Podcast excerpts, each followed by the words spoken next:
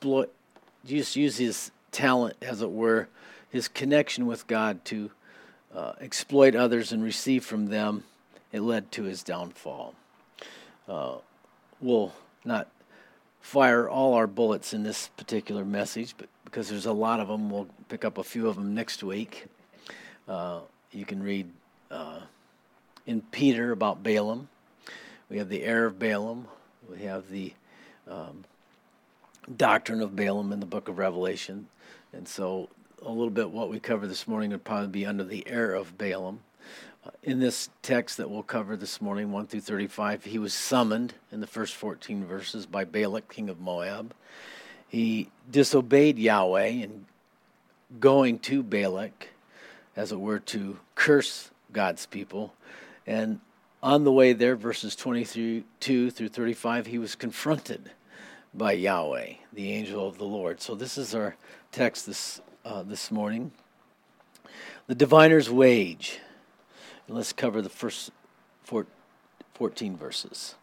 Then the children of Israel moved and encamped in the plains of Moab on the side of the Jordan across from Jericho. Now Balak, the son of Zippor, saw all that Israel had done to the Amorites, and Moab was exceedingly afraid of the people because they were many, and Moab was sick with dread because of the children of Israel. And so Moab said to the elders of Midian, Now this company will lick up everything around us as one as an ox licks up the grass of the field. And Balak said, to the son of Zippor, the king of the Moabites at this time. Then he sent messengers to Balaam, the son of Beor, at Pethor, which is near the river in the land of the sons of his people, to call him, saying, Look, a people has come from Egypt. See, they cover the face of the earth and are settling next to me. Therefore, please come to me at once. Curse this people for me, for they are too mighty for me.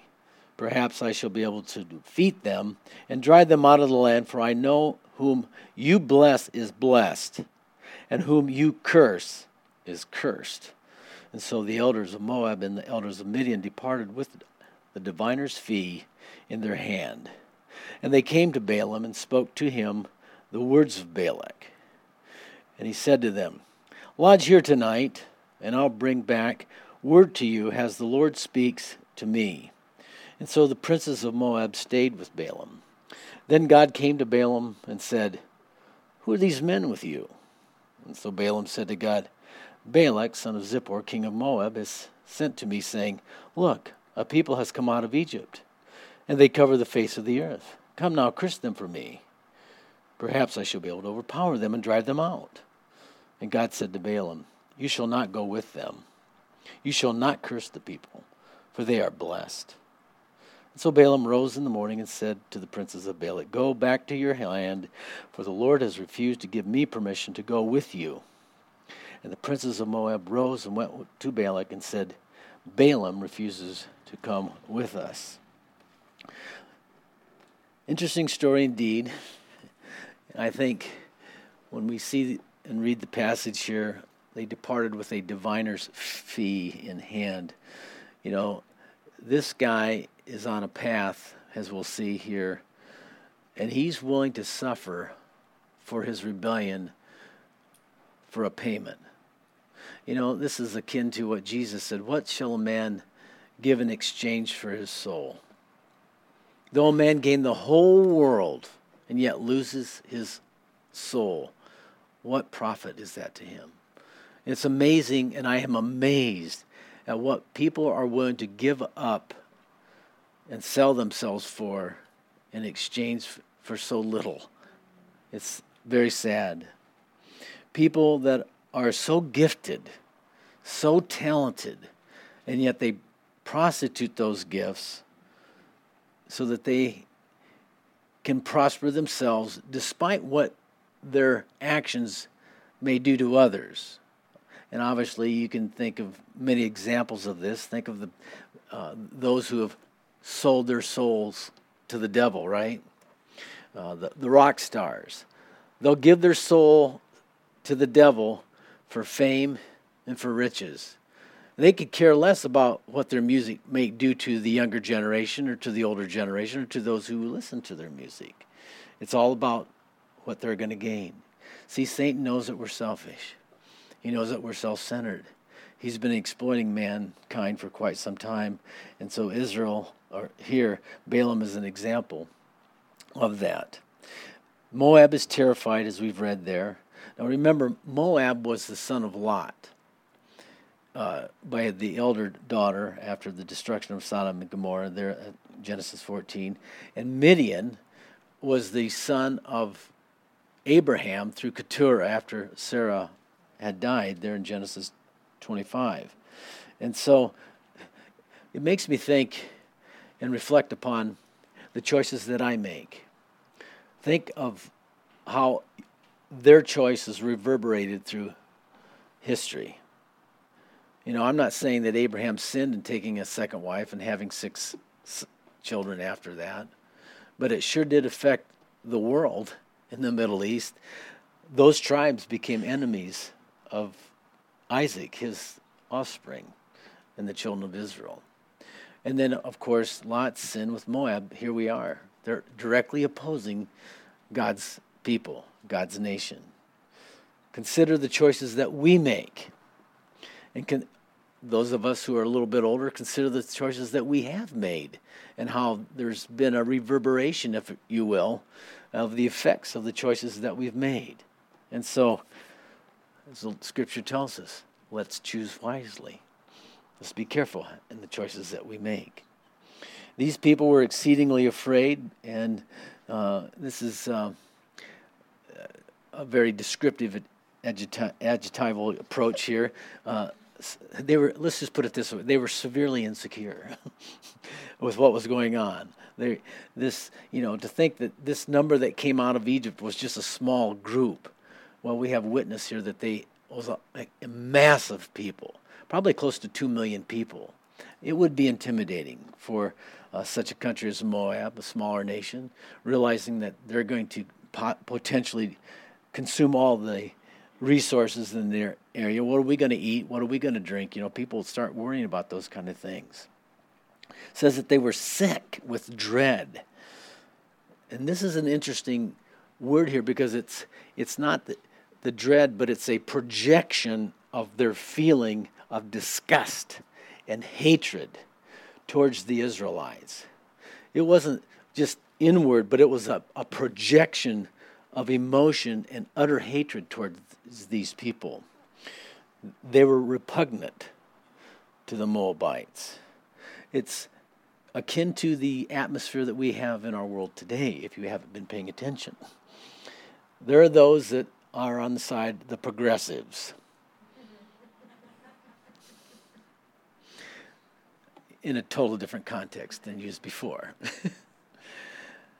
the progressives, the far left, look at the conservative people in this country as idiots and dis- they're disgusted by them and by us.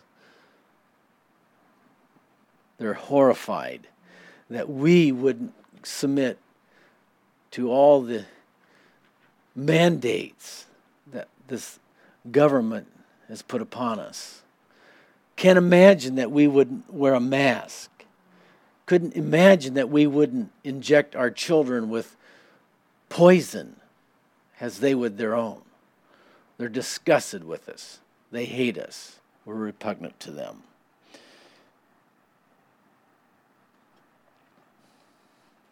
Same kind of atmosphere. The best thing to do is to annihilate them. And it's really sad if you uh, sense what's going on. You, you can no longer just disagree with people. If you disagree with me, you mean you don't want to see RT or you don't want the drag queens coming in and teaching our children? Well, then I'm, you're the enemy. I think we should just take you out dispose of you. That is the hatred that the progressives are projecting upon the conservatives. We are a divided nation. And of course, we know that this is satanic in its core. How do we do? How do we conquer a people? We first divide them.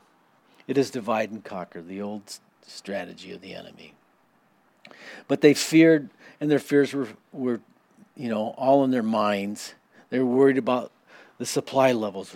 What it's like Jesus said that the Gentiles were consumed by this thought pattern. What are we going to eat? What are we going to drink? What are we going to wear? You know, what are we going to do? Right? And so Moab speaks to the elders of Midian. So Moab would be the country, the Midianites would have been the residents, if you will. That's where they sort of settled. It's interesting. Uh, Abraham gave all his sons of Keturah wealth because he was a very wealthy, and he sent them away. Apparently, they just didn't go too far, and they stayed right there in that area. And um, this is the problem. And so Moab's the country, Midian are the descendants there, and they're camped there. And they gather the leaders of the, the of the region and the elders of the people, and they have this powwow. The king has a powwow with them. Look, this is what I want you to do and so they're going to get the they're going to get the best prophet money can buy. Sort of like the Mormon church, the best church that money can buy. Have you ever seen more glorious buildings built in the name of God than, than theirs? Or the choirs that are put together, or the incredible underwear that they wear. You know, it's amazing what money can buy. Go ahead and look into their doctrine. It's quite interesting. They worship Michael the Archangel, by the way. That's going to go over real well with Mormons who think they're Christians, but they've been deceived uh, by their leadership. A short little digression there. I think it's important be, how God interacts with Balaam here. And it's important to learn the nature and character of God as you read through the scriptures. Because he does have a gift. He does have a spiritual gift and a talent to hear Yahweh's voice. There's no question about that. He's interacting with the Lord. He's, he's not false in that sense. And he understands Yahweh's requirements that he is required to speak only what God speaks and nothing less or nothing more. So he understands the protocol. But notice how God interacts with him he's challenging him to examine these men who have come to him. Who are these men with you? And I think that says a lot. You know, we interact with a lot of people during our lifetime. We meet a lot of strangers, and I think it's important that we dis- discriminate, and I mean that in the sense that we're we're discerning, we're analyzing who the people are, we're examining are they godly or ungodly? What kind of character do they have? What are they asking of me? What would they want me to do? Are they wanting me to do something illegal? That that is proper. You know, we're we're uh, we're t- are they shady characters? You know, many of the if we do discern, because we're called to judge between what's right and wrong, what's good and evil, are we not? Uh, if we judge rightly, I think we're able to avoid uh, a lot of trouble. We're able to make decisions really quickly, just out of hand, just no, I'm not going to do that. And by doing that, by being yes and no about certain things, we avoid a lot of trouble. If Balaam would have employed this approach, he would have saved himself a lot of grief. He would have saved himself uh, a destructive end, as we'll cover in, in the coming message. The choice becomes obvious when you realize the intent of the people that you're working with. There'll be no curses upon this people, the Lord says. In fact, they're blessed. You know, and, and do you see how that that's how God sees you? There's no curse. What weapon formed against you could possibly prosper? Everything that happens to you and to me, as you've been taught and know, must come through the filter of God's love. Why is this happening to me? Well, okay, if it's happening to you, it's because God has allowed it. And if God has allowed it, then you'll have this sufficient grace. Doesn't make it easier, but it makes it bearable. And God is with you. And you have the body of Christ. We bear one another's burdens. but by and large, whereas Jacob said, Few and evil have been the days of my life. If we compare the sorrows and the pain and the trials that we experience as believers throughout our life compared to those who are in rebellion against God, we're blessed. Are we not? We are blessed people. God's hand of protection. He does his, the best he can, as it were, to shield us from the curse of our fallen nature and the curse of this that's upon the earth. But notice here, too, that Balaam really neglected to tell these guys all that Yahweh had said to him. He sort of tells them that he just simply doesn't have permission to go. He f- sort of avoids telling them that these people can't be cursed because they're blessed. Now, I think if he would have made his yes, yes, and his no, no, and he had been definitive and clear, these guys would have had a different message to give the king that sent them. And he may not have had to deal with the second temptation that came around here. And so let's pick up that second temptation that came. Verse 15 Balaam again, Balak rather, again sent princes, more numerous and more honorable than they.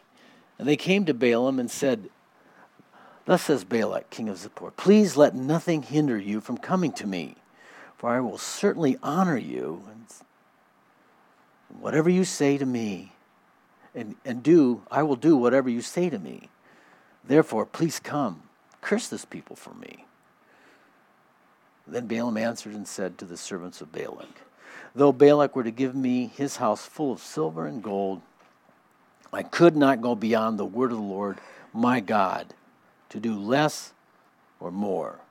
Now, therefore, please you also stay here tonight, that I may know what more the Lord will say to me.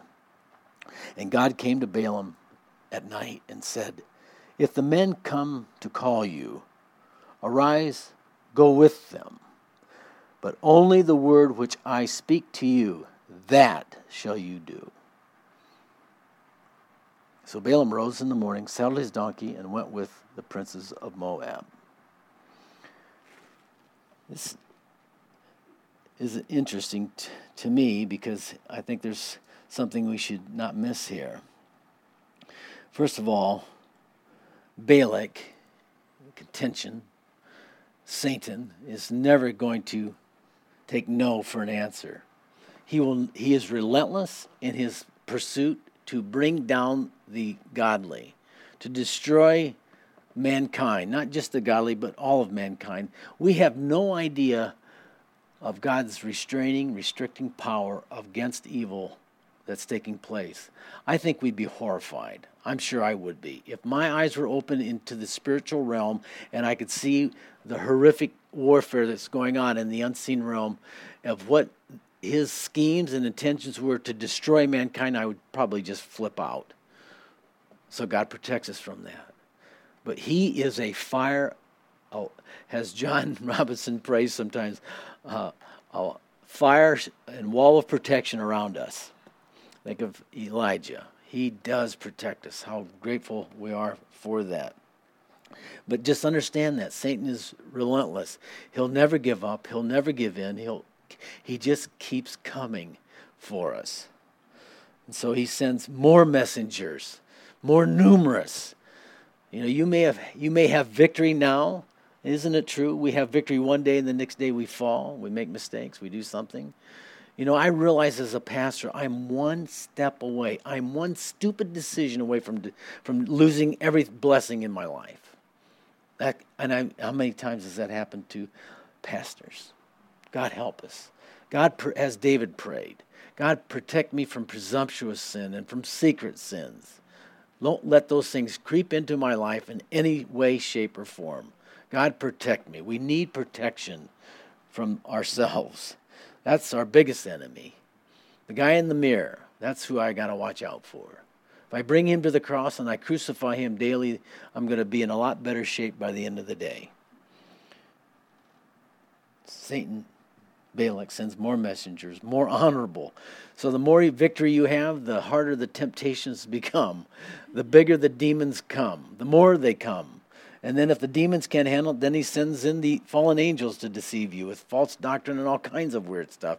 I mean, it's relentless, the attack of the enemy. Hence, we need spiritual armor. Ephesians 6. Put it on every day so that you can stand and withstand against the attack of the enemy. It is real. He's playing for keeps. Stop playing around with sin. That is the avenue by which he works.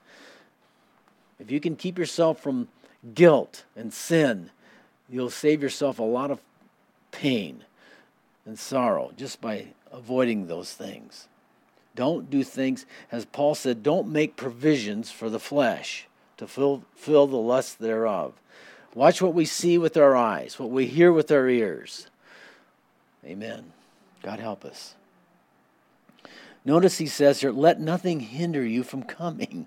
Hey, look, don't worry about anything. You don't need to worry about accountability. God doesn't care. Nobody's going to hell here. Are you kidding me? God's going to send people to hell for their temporal screw ups on earth and send them into an eternity of hell? Oh, come on. Everybody's going to be saved in the end. And if they aren't, then they'll just be annihilated. So, which, what are you going to believe? There are people who believe that. That there is no punishment. Well, if he's a God of love, then he must be a God of justice. He is just and he is loving. And everyone will stand before him, and everyone will give an account.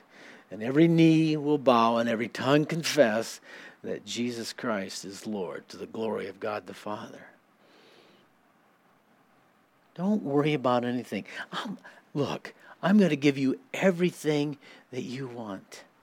How enticing is that to the flesh? The love of the world. Look, I'm going to honor you greatly. Just name your price. What do you want? Come to me. This guy's like begging him to come. Come on, man. Haven't, where have I heard that before, right? Covetousness, pride, ambition. Those are really strong temptations to overcome. Just think of it. There's no, there's no depth of depravity that Satan will not offer a person. The deceitfulness of riches, fame and fortune. It's, it, it's all mine. I'll, that's what he was appealing to Jesus with. Look, if you'll just bow down, I'm going to give you, I'll give you all of this. Jesus in such humility. Now, how would we have answered that if we were him, Jesus, right? If we had all power. Hey, look, buddy, I created it all. Buzz out, you know. It, no, but he didn't do that because he's humble. it is written, You shall worship the Lord and him only. Man shall not live by bread alone, right? Think, do you think Satan cares? Do you think he loves these people that he deceives? He is, we are repugnant to him. What do you think that hatred that the Moabites were projecting upon the Israelites came from? It was more than just self loathing from, from their inner person, it was demonic in its origin.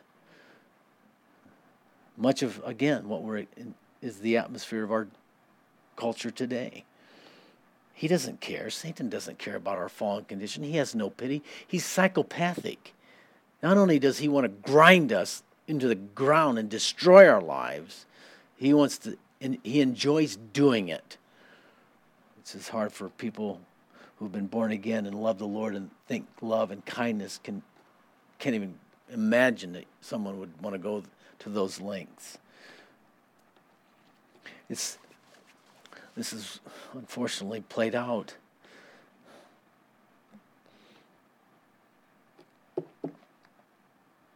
It's just horrible what goes on with little kids and these people. They must be stopped. We must pray that this human trafficking Gosh, it just breaks God's heart.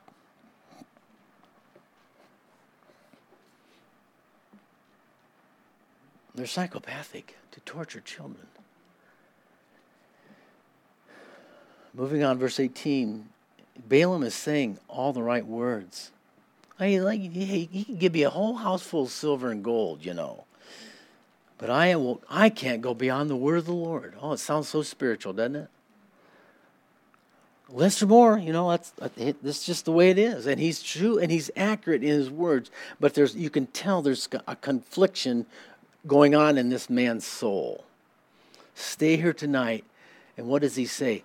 I will see what more God will say to me.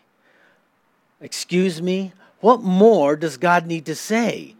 These people are blessed. Don't go with them. And yet, how many of us are willing to? We, we have this struggle with the world.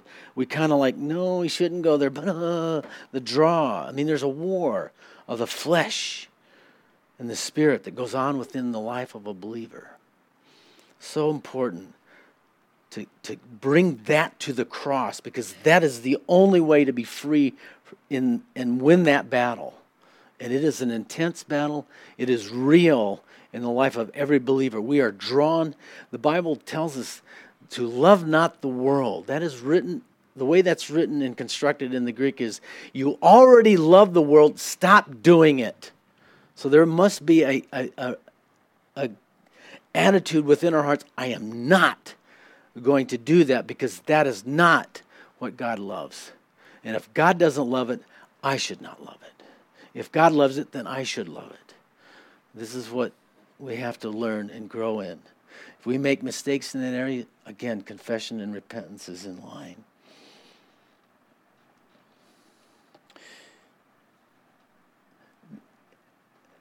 Because he didn't deal with this, Balaam did not deal with this in his heart. He was conflicted. I'm convinced of it. I might be wrong, but I, am pretty sure he was just, he couldn't get a handle on this war of covetousness that was going on. The temptation of and being able to prosper using his gift in this way, it was just more than he could handle. So God spoke to him, and I think the Lord was sort of laying the groundwork because he knew the choice that Balaam was going to make. And what I mean by that is, is he it was sort of a conditional permission, if you will. If you can I don't know how else to word it, but if the men come and call you, what is what happened? As soon as it was morning in verse 21, he just got up and saddled his donkey. He was presumptuous. Did the men come and call him? We'll never know. Doesn't like doesn't look like they even had a chance. Man, he's up crack of dawn. Let's get the donkey. Let's roll. That's what it appears. But the conditional part, the permission was only the word that I say to you shall you speak. So he kind of knew, obviously, what Balaam would do in regard to this. And and you know it, you can pile on here. I mean, because he did it right. But these are the same temptations that we face, and we have to learn how to handle them. We have to realize just how depraved and how fallen we are, as Paul outlined in Romans so clearly. There is in my flesh, my fallen nature, no good thing. Well, I'm not that bad a guy. I don't I don't kill people, you know. But how many times have I been filled with hatred? That's murder, right? That's the same heart attitude that leads to that. So let's get off the self righteous kick, right? and realize that we are totally lost and depraved and we need a Savior. And it's all taken care of at the cross. And as we see ourselves crucified with Him, it's when we gain the victory, who through the Spirit do mortify the deeds of the body. We put those things to death. That is a fight in and of itself, not to mention the spiritual warfare that goes on beyond that. But if I am not willing to crucify my flesh, deny my fallen nature, then the enemy, when he attacks, will have more victories over me than I will over him. So this is how it is. If the men come and call you, they didn't come and they didn't call him, but what's he doing? We pick it up here his disobedience in verse 22. The anger of the Lord was aroused because he went. And the angel of God took his stand in the way as an adversary against him. And he was riding on his donkey, and his two servants were with him. Now, I get the picture here that the other guys probably are on horses and they're moving at a lot faster pace. I have this picture that is just this is the little his little group. He's falling behind their the numerous honorable men have gone on to give message to Balak, hey, he's coming. Uh, that's the picture that I get here. Verse 23 Now the donkey saw the angel of the Lord standing in the way with his drawn sword in his hand. And the donkey turned aside out of the way and went into a field. And so Balaam struck the donkey to turn her back onto the road. Then the angel of the Lord stood in a narrow path between the vineyards, with a wall on this side and a wall on that side. And when the donkey saw that the, the angel of the Lord, he pushed herself against the wall and crushed Balaam's foot against the wall, so he struck her again. Then the angel of the Lord went further and stood in a narrow place where there was no way to turn either to the right hand or to the left. And when the donkey saw the angel of the Lord, she lay down under Balaam. And so Balaam's anger was aroused, and he struck the donkey with his staff. Then the Lord opened the mouth of the donkey and said to Balaam, What have I done to you that you have struck me these three times? And Balaam said to the donkey, Because you have abused me, I wish there were a sword in my hand, for now I would kill you. And so the donkey said to Balaam, Am I not your donkey on which you have ridden ever since I became yours to this day? Was I ever disposed to do this to you? And he said, No. Then the Lord opened Balaam's eyes, and he saw the angel of the Lord standing in the way with his drawn sword in hand in his hand, and he bowed his head and fell flat on his face. And the angel of the Lord said to him, Why have you struck your donkey these three times? Behold, I have come out to stand against you because your way is perverse before me. The donkey saw me and turned aside from me these three times. If she had not turned aside from me, surely I would have killed you by now and let her live. And Balaam said to the angel of the Lord, I have sinned, for I did not know you stood in the way against me. Now, therefore, if it displeases you, I will turn back then the angel of the Lord said to Balaam, Go with the men, but only the word that I speak to you, that you shall speak. So Balaam went with the princes to, of Balak. So they were not too far off.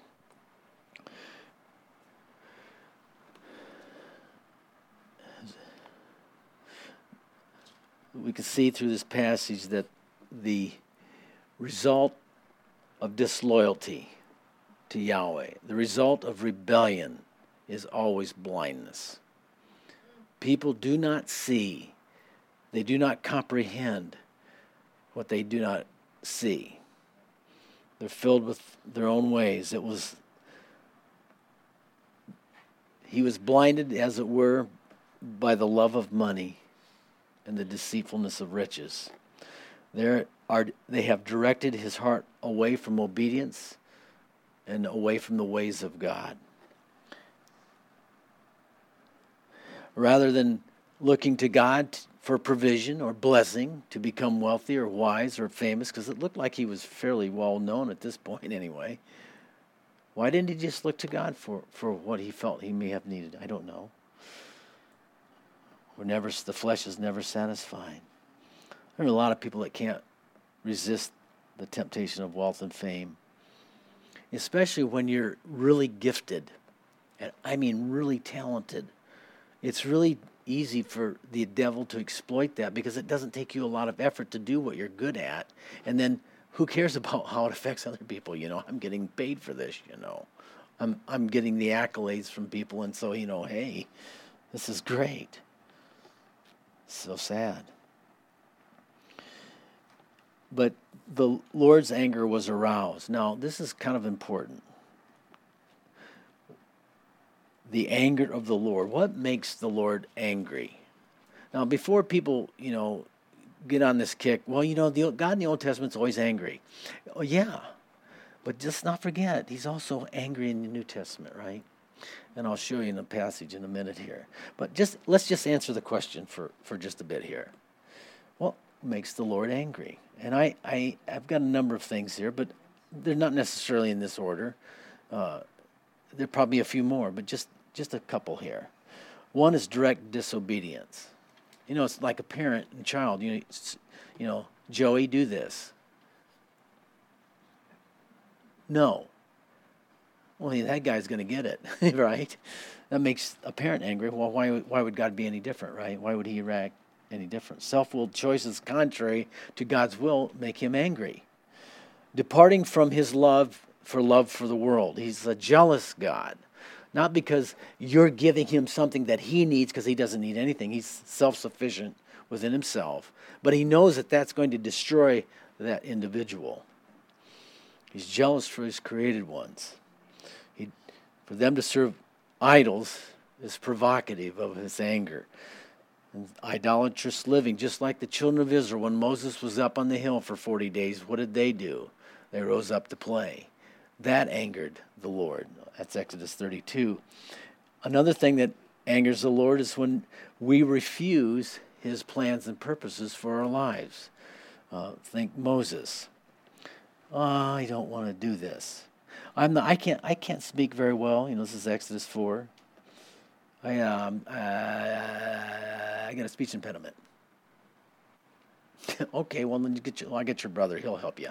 You can tell him what I tell you. You tell him, and you know God's just taking away every possible excuse for him not to, to be obedient, right? And he said, "Yeah, just get somebody else." That burnt the Lord. That really angered him. It provoked him. His anger was aroused. You just don't want to. You don't want to get the Lord upset, right? right? That's not a good idea. Just not a good idea. Another thing that causes God to be angry is Numbers 11:1. When the people complain, their needs are met. We got a cloud by day to protect the people from the scalding heat of the desert. We got a fire by night to keep them warm so they don't freeze to death and out in the middle of the desert. And they've got all the food and water they need.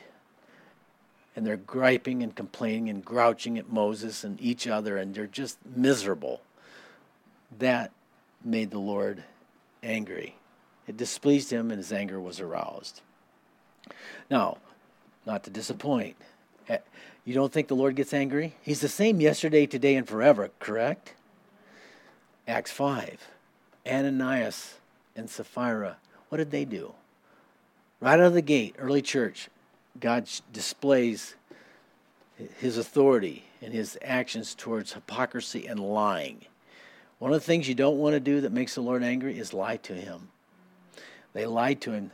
And I would say the Lord was angry. They killed he killed him on the spot. That, that's harsh. Yeah. How harsh is lying to God from his perspective? What we have essentially in this last section here, as I wrap, wrap this up, is what I refer to as God's funnel. And I, I think this is actually a, a way to pray for, number one, for the lost for those in rebellion against God that you love, and for two, for disobedient Christians. You notice as you we work our way through this last paragraph that he's on a road, the road of rebellion, and the path God is standing in that path, verse 22. The Lord took his stand in the way. God is becoming an adversary. He is an adversary to all who rebel against his standard. There are no exceptions. He will take a stand. So if you have a loved one, just know that they're not fighting against you in reality, they're fighting against God. And that's not a fight that they're going to win, as we know. What, what we want as we pray for our loved ones and for those that are lost is we want them to surrender. And it's in this passage here for us. Is the angel of the Lord. This is Jesus in the Old Testament, okay? I know it's hard for people to, to, to grasp that, but he is the pre incarnate Christ here. Uh, you need proof text. Exodus 23, read that. Judges 2, first part of 1 through 5. The angel of the Lord moved in and about in a physical way. He was the physical presence there often uh, with the children of Israel as they went through the wilderness. Just remember, when someone's rebelling, they, God will directly oppose them. Now, this, as I said before, a lot of this is unseen to us. How is God getting in the way? We can't always see, but just know that it's happening. Verse 23, it's is he's standing in the way, has an adversary with a drawn sword. He's not playing around. We should not we should really pray for mercy God is, the Bible says, God is angry with the wicked every day. We are hanging, as it were, by a thread, one step away from eternity. Whew. You don't want to be in rebellion.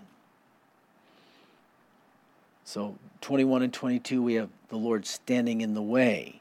Verse 24, he stood, number two, in a narrow path. So, uh, we just have the hindrance, adversarial approach, and then now we see the path becoming narrower, a narrow path. The walls between the vineyard and the you know the donkey couldn't go much to the left or much to the right. He's sort of hemmed in there, and so he's just he's trying to avoid death. The donkey, the, the donkey sees more than the prophet. He sees, he understands, but this guy's been blinded blinded by the deceitfulness of riches, the potential of temporal wealth. And then it says the angel of the Lord went a little further from the narrow path to the narrow place. So we're coming even tighter quarters. You can't go to the left or you can't go to the right. And so what does the donkey do? He just lays down, surrenders. Okay, I'm not going forward because I don't want to die. You can get off me and you can go forward and you can die. I wonder if that's what he was thinking. I'm not. You don't see what I see. I don't think you see what I see, right? you know, and you look, you know, Peter talks about the madness of the prophet. I mean, this guy is losing his composure. When people are angry and out of control, that's usually a good indicator something's not right in their heart. What are you mad about? When God approached Cain, why are you angry? Hey, look, man, if sin is crouching at your door, it wants to control you. Deal with it, or it will control you. Those are the first words of out of the Lord's mouth when he was seeking to prevent Cain from going on into sin, and, and he didn't hear it. He didn't receive it from his heavenly Father and then he went on to kill his brother. So you got to deal with your anger. You got to deal with it right up front. Balaam was not dealing with his anger. He was just beating his donkey, and that's really what people do that are angry. They hurt everybody else around them. It's really sad. The donkey was acting really like we should and someone in rebellion should act and should repent of. What is that? He first of all turned aside in verse 23, and then he pushed himself up against the wall to stop. He's stopping, and then he just laid down. That's surrender. That's really what God is after. God is wanting Balaam to surrender. And for him to do that, he had to open the mouth of the donkey. And then this is, you know, this is funny to us. but it's the word it's the it's the Lord speaking through him. Obviously, these are the words of the Lord. Notice that he Balaam wishes he had a sword in his hand. You see, what we're thinking in our heart is the very thing that God has lined up to destroy the wicked. They will fall by the, their own tools, their own devices. They will be caught in their own traps. And so he wanted to have, he wished he had a sword. And yet he did not realize that there was a sword waiting for him. Whew. You see, there's nothing you can do for your loved ones. You can't help them with their spiritual blindness. Only God can open the eyes of those that are spiritually blind. They have to have an encounter with God. So as we pray for the lost, we pray that God would be their adversary, that God would bring him and stand in the way of their path, the way they're going away from God. Lord, get in their way and funnel them down to that narrow path. Funnel them down to that narrow place where you can't go left, right, you can't go forward. You're, they're just stopped. They must either surrender or die. Now, I've prayed this prayer for several people. A few years back, there was a guy loved his daughter dearly. He, he didn't get saved until late in life. And as a, his wife's a saint, just a beautiful Christian woman, and she was a, quite a testimony. Finally, he surrendered. But his daughter, one of his daughters, had not yet surrendered to the Lord, and it was breaking his heart and her heart, and they they asked for prayer. So, and you, I'm sure you've prayed this prayer for others, and your, maybe some of your loved ones. Lord, whatever it takes to save my daughter, to save my son, to save this friend. Lord, just intervene. Just whatever it takes. So we prayed that prayer. A few weeks later, she has, she's probably like around 30, I'm guessing at the time. She has a, a, uh, an attack of Bell's palsy. You know, freaks out. Who wouldn't, right? Who doesn't? And so he takes his daughter to the doctor, and you know, of course, he's witnessed to her before, and and um, she's just scared to death.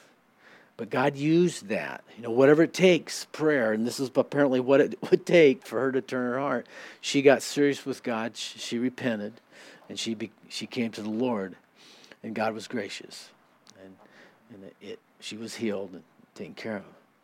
But when you're, you know, what would it be? What would be better for her to to to go, as Jesus said, go into hell whole or to have a physical ailment that would bring him to repentance and then have the body restored on the other side, right? It's a pretty easy choice. And so, important way to pray. God, stand in the way, stand in the narrow path, stand in the narrow place. Let God funnel them back to Himself, bring them to the point of brokenness and repentance. I hope you are not on a path of rebellion, anyone here or anyone listening by way of the internet. If you are, stop. Be at least as wise as the donkey. Lay down, surrender, stop fighting God. It's not worth it. What's really amazing that can happen to it. And, and look at the blindness of this man. He says,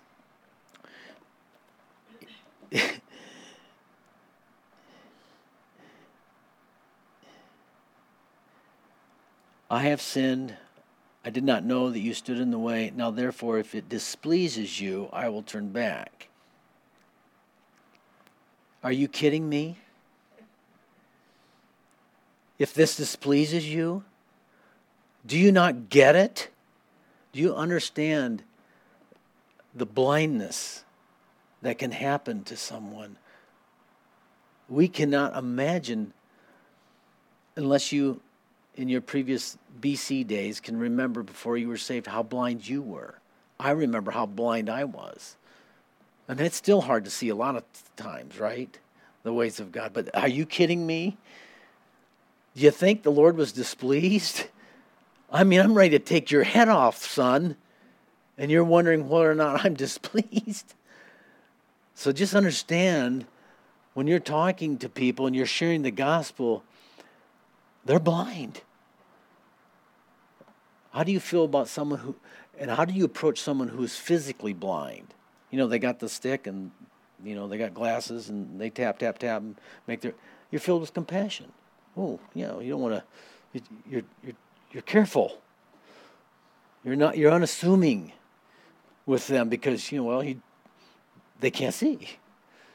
And that's how we should be gentle, but firm and truthful and unapologetic for what we believe is to be true. God isn't. He doesn't change the truth about who He is or act in any different th- with other individuals than He does with everyone. Nobody gets a free ride. Nobody has special treatment. Everyone must repent, turn, and be forgiven. But I just, again, just pointing out the blindness of the people that we're working for. So your prayers for God to use His funnel, you may have to pray them, pray this often and many times because of the blindness. This is a major stronghold in the lives of people that are running from God. Shall we pray? Father, thank you for your word.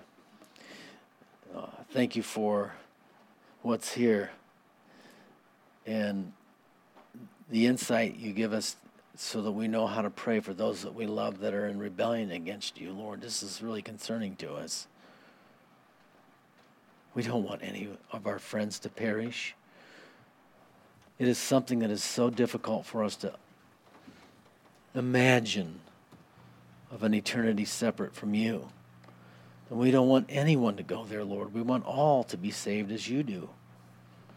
Please give us boldness to share our faith. Give us patience with our unsaved friends. Give us insight as we share the gospel with the blind. Guide us to those people who need to hear the gospel, Lord. Maybe they've heard it before, but they need to hear it again. We pray for the empowerment of your Holy Spirit in our lives, that we would not harden our hearts or be uh, presumptuous people who think we can do whatever we want and you'll change your mind and bless it when we know it's contrary to your will. Lord, we want to be a people that are completely surrendered to you and sold out. And that when you hear when we hear your voice, we obey your commands. We want to bring our flesh to the cross, Lord. We want to live in the spirit. And so to those ends we pray this morning, Father, that we'll walk in the victory, the freedom, the blessings of being in the Spirit, Lord, clothed with your armor, full of your love, full of your joy, full of peace, full of your goodness, Lord. That is our choice. That is our desire. And we pray that you'd grant that to all of us this morning. And for those of you who may not be experiencing the abundant life and the blessings of God, We'll be up front here, a couple of us to pray after service. Please feel free to come for prayer. Don't leave here if you're struggling in any area or you just need prayer about anything. Please take advantage of the situation. The Lord is here to encourage you, to strengthen you, and to bless you. Shall we stand?